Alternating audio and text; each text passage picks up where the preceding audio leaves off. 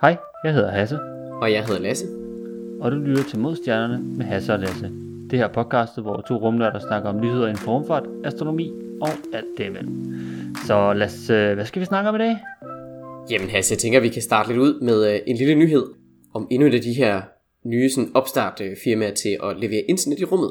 Vi har jo haft øh, Starlink, vi har snakket en del om, som SpaceX's internet for rummet. Ja, Amazon, de har jo i gang med, med deres eget lille projekt, eller lille ved ikke, om man kan kalde det længere. Det hedder Project Kuiper, sådan lidt øh, fancy smansy. ja, Ja, de har, de har lige indgået en aftale om, øh, om deres opsendelser med hele tre forskellige raketter, der skal bruges her. okay. Ja, fordi øh, Starlink, det er SpaceX selv, men tre forskellige. Yes, ja, så, så SpaceX de bruger jo kun deres Falcon 9, og så sender de en hel øh, sådan cluster op af de her, af de her Starlink-satellitter. Amazon, de vil simpelthen bruge tre forskellige raketter. Så kan de åbenbart måske få nogle bedre, bedre forhandlinger eller et eller andet. De vil i hvert fald bruge øh, fra tre forskellige firmaer. Deres eget, kan man sige, øh, deres New Glenn raketter, som de er ved at udvikle nu her. Og så vil de bruge øh, ULA, United Launch Alliance, deres Vulcan Centaur, og så vil de altså også bruge Ariane Spaces Ariane 6, som også er ved at blive udviklet nu her. Uh, spændende approach til at, sådan, at komme op med alle de her satellitter, fordi ja, altså normalt så tager man, især også fordi jeg har, som man nævner, New Glenn fra Blue Origin, ja, så man tænke, ved du hvad, så sætter vi den der bare lige selv op. De har jo nemlig deres eget. Ja, men jeg kan måske også godt se, at det kan godt til at komme til at tage lidt tid, hvis man skal have en, en ny raket klar, før man også selv lige skal sende ting op. Ja, de skal netop til at... Altså, de er stadig ved at være udviklet på New Glenn, så altså det... øh, det jeg, jeg tror, hvis de skal nå i gang med, med ligesom at, at få en del af markedet, hvis man kan sige det sådan, så skal de altså til at gå i gang med, med, med de her opsendelser her. De, øh, de skal i gang med nogle, øh, nogle små sådan, øh, testopsendelser, så vidt jeg har forstået, med et, et, et helt andet firma, som hedder APL Space System. De har sådan nogle, nogle små raketter, der hedder RS-1, og med den skal de så øh, sende de første prototyper op. Okay, ja, så lige en, en tester for lige at se, Ja, ja, ja. fungerer det i den virkelige verden? Lige præcis. Og det er altså sådan nogle små nogle, hvor de kun sender, det bliver sandsynligvis kun en enkelt af de her satellitter afsted. Og så, øh, når de så ligesom har, har udviklet på den, så opskiller de bare, og så har de, ja, lidt ala Starlink med en hel cluster af de her, øh, af de her satellitter her, hvor de sender ja, en 50-60 stykker afsted. Okay, det er, ly- altså, hvor meget snakker vi om her, for nu siger du sådan 50-60 stykker per gang, og hvis de er ude og købe for tre forskellige, så kommer der til at komme satellitter op. Øh, ja, det gør der. De, øh, de forventer sådan op mod en, en, en 3.000 satellitter, måske en lille smule over. Altså med, med, ja, nu skal vi lige, hvor mange øh, opsendelser de så har her. De har med øh, Vulcan Centaur, der skal der 38 opsendelser, 18 med Ariane 6 og 15 med deres øh, egen New Glenn. Så, øh, så sådan med lidt øh, hurtig, øh, hurtig hovedregning, hvis der er en 50-60 stykker med ad gangen, så er det altså, ja, op i retning af, af 3.000. Hold nu helt fast. Ja, det, Det øh, er vanvittigt mange. Det er en del. Øh, lidt til sammenligning, så, øh, så hvis man øh, øh, undrer sig, så har SpaceX med deres Starlink, der har de altså cirka 1600 øh, af de her satellitter i, i gang, der, der er funktionelle. De har 2000 i kredsløb, men altså kun 1600 af dem, der rent faktisk er, er hvad skal man sige, med i, i systemet lige nu. Så øh, de kommer så til at have dobbelt så mange, som Starlink har nu her, men altså Starlink sender jo stadig øh, nye satellitter op løbende, så Okay, ja. Ja. Hold da fast, det er mange. Men ja, ja, der skal jo også have nok til at, hvis man skal levere internet til, hvad man siger, hele verden, så skal man så også have nogle satellitter, men øh, hold da fast. Ja, det, øh, der skal så en del til. De skal så være en, øh, en små 600 km op i, i kredsløb. Det kommer til at være sådan i, i tre forskellige inklinationer, altså vinkel i forhold til øh, rundt om ekvator. Det, øh, det kommer til at være i 33, 42 og 52 grader. Så, øh, og det er så noget med, at man kan, man kan regne på, hvor de fleste mennesker bor, så kan man ligesom optimere ud fra det. Okay. Ja, så hvis man bor i det nordlige Norge, så kan det godt være, at internettet ikke bliver så godt herfra. Men altså, du kan dække de fleste andre områder, kan man sige. Ja, ja. Ja, som du nævner, så er det de fleste mennesker lever inden for de her, hvad ved jeg, 50 graders øh, cirka, altså i inklination, og det, altså rammer du måske, hvad ved jeg, 60-70% af alle mennesker på jorden, og det, der, det er ret mange mennesker. Jeg tænker sådan fra et økonomisk perspektiv, så er der i hvert fald øh, der er marked nok inden for det område der. Ja, ja. Lige til sammenligning, hvis man er lidt i tvivl, så ligger Danmark ved sådan nogen og 50 breddegrader, så, så sådan. Derfra nordpå, der begynder der at være ret få mennesker, så du rammer de fleste ved at være i øh, syd for. Okay, det altså, jeg tænker også lige, når du siger, det er 38 opsendelser fra, for ULA's, og så er det Admarian 6, og så 15 New Glenn. Der er altså også blevet lagt nogle penge over disken. Er du vanvittig? Det er ikke, he- ikke helt billigt, nej. Det, øh, jeg ved ikke lige helt, hvad sådan en Ariane 6 står til, men de, øh, de er rimelig dyre. Ah, lidt. Ikke just billigt. Hvad jeg lige kunne læse mig frem til, så den der RS-1 fra ABL Space Systems, dem der, der ligesom skal levere deres øh, prototype opsendelser, det, der koster en opsendelse, jeg tror det er omegn af en 12 millioner euro, øh, øh, dollars. Så øh, billigt er en raket at være, men altså øh, stadig mange penge for en enkelt satellit. Men øh, nu må vi se. På den anden side, jeg kan også forestille mig, at måske også lige at kunne sige, på at vi skal have 38 opsendelser i ULA. Kan vi få lidt, øh, lidt gruppe, grupperabat her? Kan vi et eller andet mængderabat? Jeg håber virkelig, at det er sådan noget, kan handle en gros og bare sådan, nej, jeg skal have, jeg skal have 40 af de her opsendelser, tak. Kan man få, kan man få, øh, få nummer øh, hver tiende gratis, eller et eller andet. Ja, Har man sådan en lille stempelkort, man kommer ind med, du ved, ligesom i kaffebaren, så, så er der lille, en lille kaffebønne, så er det bare en lille raket i stedet for på dit lille papkort, du garanteret smider væk. ja. Og sådan, så Jeff Bezos har det bare sådan liggende i hans punkt. Ah, jeg har det, jeg har det i min punkt. Ro nu. Jeg skal nok lige finde. Inden to sekunder, jeg, jeg tjekker lige. Står ruder i pungen i et fem minutter for at finde det der kort, der oh, ja. Ah, Uh, okay, ja. Det er altså ja, et kæmpe projekt, der du skal til at... Ja, det er nok ikke lige i morgen. Uh, nej, det, er- der går nok lige noget tid. De er jo stadig ved at udvikle de der uh, Kuiper-satellitter der. Så der går nok nogen år, før det sådan egentlig bliver, bliver sat i gang. Men altså, generelt hele rumindustrien, og specielt det her uh, internet fra rummet, det, det, er, det går ret hurtigt. Så, uh, så må ikke, at vi kan forvente noget om ikke, ikke så forfærdelig lang tid. Det bliver i hvert fald øh, vanvittigt at se. Det, uh, det gør det. Fra en øh, masse satellitter i rummet, så skal vi lige en tand videre ud til to naturlige satellitter, som er ude omkring Mars. Det er simpelthen Mars' to øh, måner. Det er Phobos og Deimos. Uh ja, klassiske skræk og redsel, er det ikke sådan? Jo, det er lige præcis det. her. Det er, nogle, det, ja, det er lidt hyggeligt på en eller anden måde, at de lige har fået Phobos og Deimos. Mere, mere uhyggeligt, men ja, ja. okay, ja, true, true. Men de, øh, de har simpelthen øh, givet en lille bitte, ja, solformørkelse. Det er måske noget, man altid tænker på, det er noget, der sker på jorden, men selvfølgelig andre planeter har også måner. Og så er der selvfølgelig også øh, solformørkelse derude. Og der har Curiosity, en af de her rover, der er på Mars, simpelthen været så heldig lige at observere en af de her øh, solformørkelser på Mars. Og det har så simpelthen ja, været, fordi Phobos og i sin bane svinger ind foran øh, solen, og simpelthen dækker for, for lyset.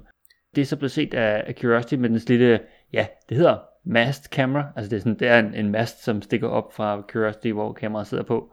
Og der er simpelthen sådan lige et solfilter, øh, men de er sådan på, og så kan man kigge op mod solen. Og så har man altså kunne se øh, de her passere ind foran. Jeg så godt øh, videoen af, af, af den ene, der lige sådan glider ind foran. Det ser ret cool ud. Men lige sådan, øh, det, det, er ikke den klassiske solformørkelse med sådan coronaen rundt om, man kan se, og, og det der vilde filamentstruktur og sådan noget. Det er bare altså, en, en lille blob, der glider ind foran, men, men det ser meget sjovt ud. Ja, lige præcis, ja, fordi og man, man sige, vi er jo i den lidt specielle situation her på jorden, at vi har månens størrelse og afstand mellem os og solen, gør, at vi godt kan få en total solformørkelse, når det lige rammer rigtigt. Men øh, Phobos er altså ikke lige så stor, og Deimos er endnu mindre. Ja, det, jeg, jeg plejer at kalde dem forvoksede, sådan forvoksede kartofler eller et eller andet. Det, det ligner også lidt i, i formen, vil jeg sige. Øh, ja, jeg tænker lige, at vi kan lægge et, et link, hvor man lige kan se de her billeder, der er lavet til ja, næsten en lille video, hvor man kan se, altså, hvor meget, hvor meget en kartoffel det egentlig er. For Phobos er jo kun 22 km i diameter, og Deimos er 12, og så er de også meget tæt på. Ja, det at kalde dem sådan i diameter, det er sådan lidt et vagt begreb, fordi de, de er nemlig ret aflange. De er ikke sådan kugle runde som, som månen eller, ja. eller andre sådan større lemmer. De, de er altså rimelig, ja, øh, sådan blobbet. Lidt, øh, lidt udefinerbare, øh, ja, ikke runde. Ja, det, vi har approximeret det til en cirkel, og det er en rigtig dårlig approximation. Det, ja, lige her der er det faktisk en elendig approximation. Jeg tror måske uh, Peanut er bedre. Ja, uh. Øh, med, med skallen jo i øvrigt. ja. ja, vi har approximeret måleren som peanut, og regner på det. ja. Ingen vindudstand heller. Nej. Men ja, så der har simpelthen fået sådan en lille bitte, ja, øh, sofamørkelse ind foran. Igen, Phobos er meget tydeligt at se. Deimos er lidt mere sådan en lille blob, der sådan, øh, virkelig bare triller forbi. Men øh, ja, ja, vi smider altså lige et link, så man lige kan komme ind og se de her billeder fra Curiosity, og det er sådan, ja, jeg synes bare, det var lidt en lille hyggelig ting, fordi ja, sofamørkelse er sådan en ting, man nogle gange næsten kan, kan jage her på, på jorden, men ja, på, på Mars, altså, så er det sådan en ting, der lige sker en gang imellem, især når den er så, de her to måneder er så små. Så, så er der også lidt hyggeligt at tænke på, der er, der er andre, der også ser det, og men de er en lille rover på, på Mars, så, så er det også derude, det sker. Jeg tænker, det må, det, det må blive lidt vildt, når, øh, når jeg ved ikke, hvis, hvis vi får, øh, får koloniseret solsystemet, sådan at, at tage hen på nogle af de der, øh, til de her gas, gasgiganter, nogle af deres måner, der må man jo også have måneformørkelser, men på månerne. En moon moon? Er det sådan en måne-måneformørkelse, eller hvordan? Det er i hvert fald en, øh, en, øh, en sjov tanke. Det kan være, det Ja. bliver noget, man, man kan opleve en gang ude i, i fremtiden. Det lyder ret cool. Det kan jeg godt lide. Nå, og apropos øh, solformørkelse, så øh, ikke lige på Mars godt nok, men her på Jorden, der, der har vi en her om, øh, om ikke så længe. Det sker her den 30. april. Uh, er, er det over Danmark tilfældigvis, eller Holland eller Italien? Overhovedet ikke, det er, det er i det sydlige Sydamerika og Antarktis. Okay. Så ja, ikke... øh, Okay, så slet ikke. Nej, overhovedet ikke, og den er også kun delvis, så det er altså ikke fordi, vi får, øh, får det vilde at se den der ring af ild og sådan noget bras. Det er bare øh, en, en helt almindelig kedelig solformørkelse uden noget specielt, men det er årets første, og, øh, og der kommer en igen senere. Men lige den her, den er altså ikke sådan super spændende. Men øh, hvis man tilfældigvis er, øh, er i, i det sydlige Chile, så øh, den 30. april, der kan du se en, øh, en solformørkelse. Jeg ved ikke, om det er relevant for nogen, men altså, øh, hvis du alligevel har planlagt din rejse derhen, så Ja, hvis du tilfældigvis befinder dig i Sy- Sydamerika og lytter til det her podcast, please send os en mail med et cool billede, eller bare sige hej, det ville være mega cool.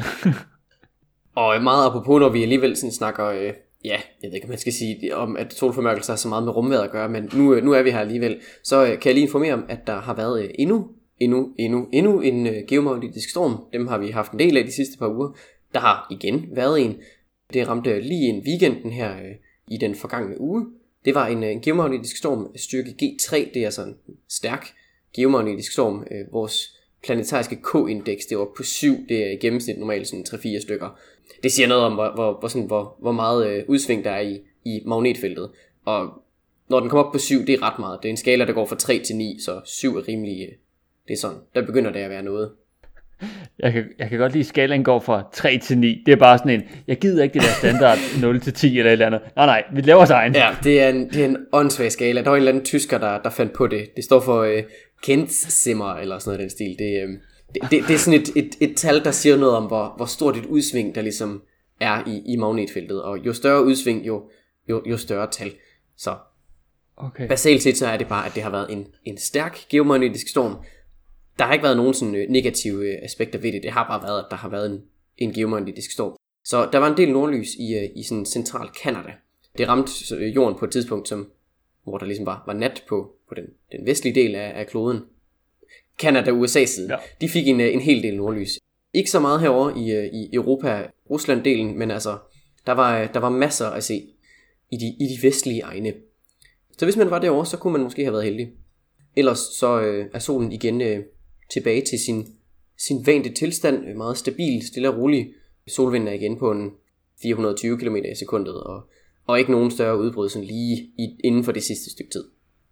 Vi er fortsætter med at holde lidt øje med, fordi det virker til, at der er godt gang i solen her for tiden. Det skal jeg love for. Det er, igen, vi er, vi er langt over, øh, over det, det forventede i vores, øh, den der 11-års cyklus.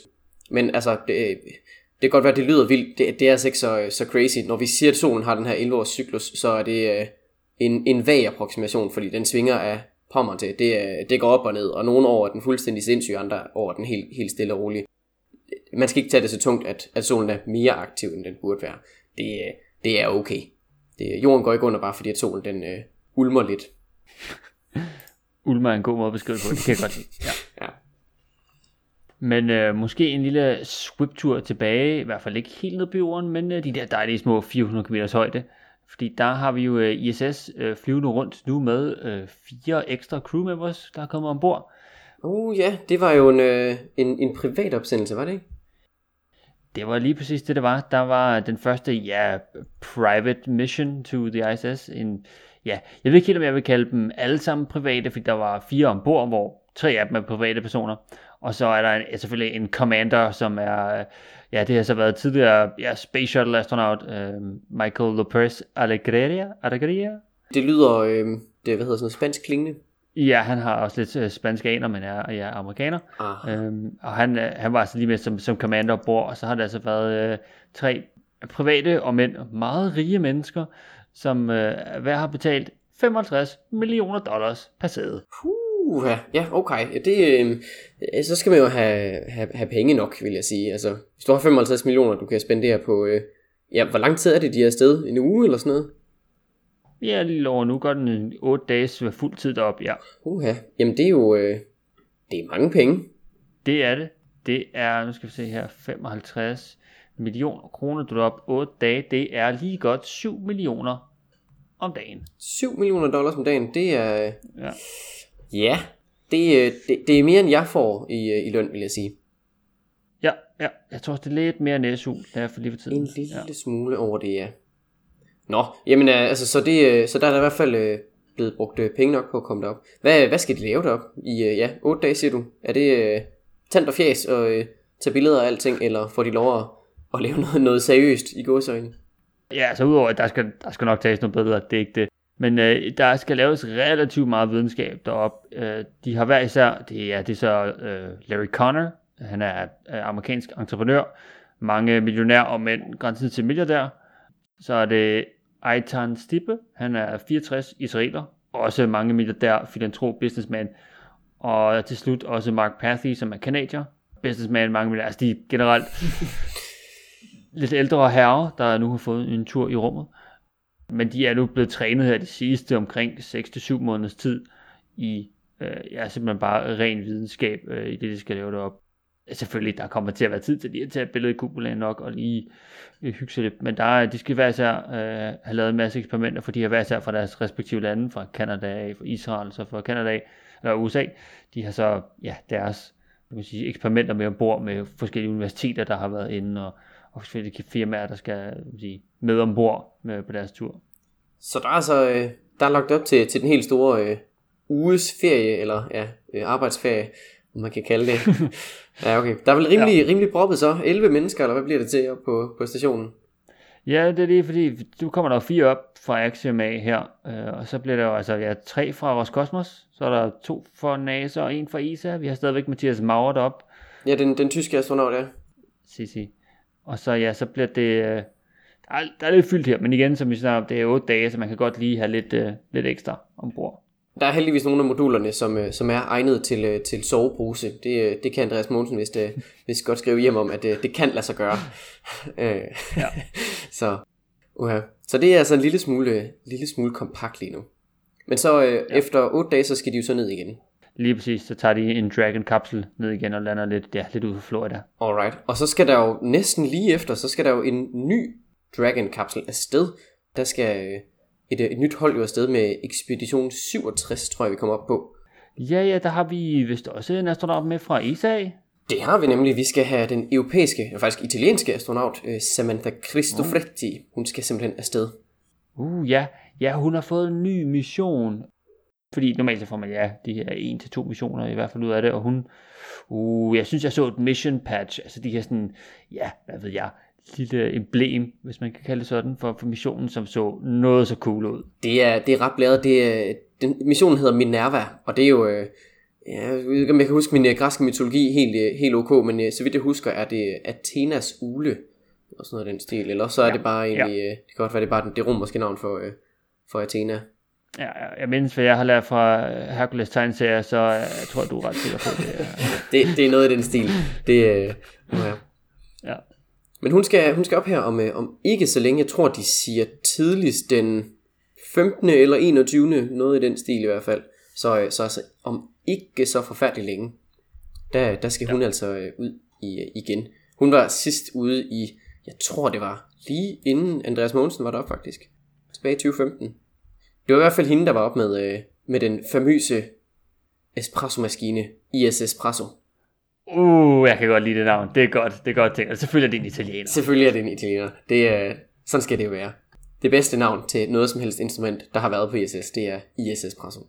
Øh, I øvrigt så øh, bare lige sådan en fun fact, hvis man godt kan lide merchandise og sådan noget, så har, øh, så har ESA, de har lavet en, øh, en fin lille Barbie-dukke af Samantha Cristofretti, man kan købe. Uh, ja, det så jeg godt. Det var faktisk lidt cool. Jeg tænkte sådan, ja, det, det, det ved jeg ikke. Jeg synes bare, det var, det var lidt cool, at man sådan, ja, Barbie kan nogle gange, i hvert fald tilbage i 90'erne, nu har jeg ikke lige lavet med Barbie længe, øh, der var det øh, meget stereotyp Og nu er det sådan noget, jeg har fundet med en barbie der er astronaut, som, altså det er sådan, repræsentation, synes jeg, er meget bedre nu. Det er, det er ganske, ganske levende. Og det er en, i øvrigt en meget sej dragt, hun har. Hun har både EVA-suit og en, en, sådan en flight suit jumper ting. Så øh, det What? er, den er rimelig sej. Okay, now we're talking. Bare hvis der er nogen, der mangler en gave til en, til en, til en ung pige, der godt kan lide rummet, så, eller dreng for den sags skyld, så, så er den altså en, en, en oplagt gave. Jeg ved ikke, om de laver actionfigurer med, med, med andre astronauter. Det, det kunne være meget sjovt. Jeg siger bare, altså, der er en Barbie, kan vi få en Ken, og kan han hedde Andreas? det kunne være rimelig bladet. Jamen, jeg tror ikke, vi har så meget mere til i den her uge. Øh, hvis du har noget ris, ros, ting, vi skal snakke om, gode spørgsmål, seje idéer til en figur med Andreas Mogensen, så kan du altid sende os en mail til modstjernerne.gmail.com Du kan selvfølgelig også slide into our DM's ind på Instagram. Der kan du selvfølgelig også følge os ind. Og du kan selvfølgelig også følge podcasten her på din yndlings podcast tjeneste. Vi snakkes ved næste gang.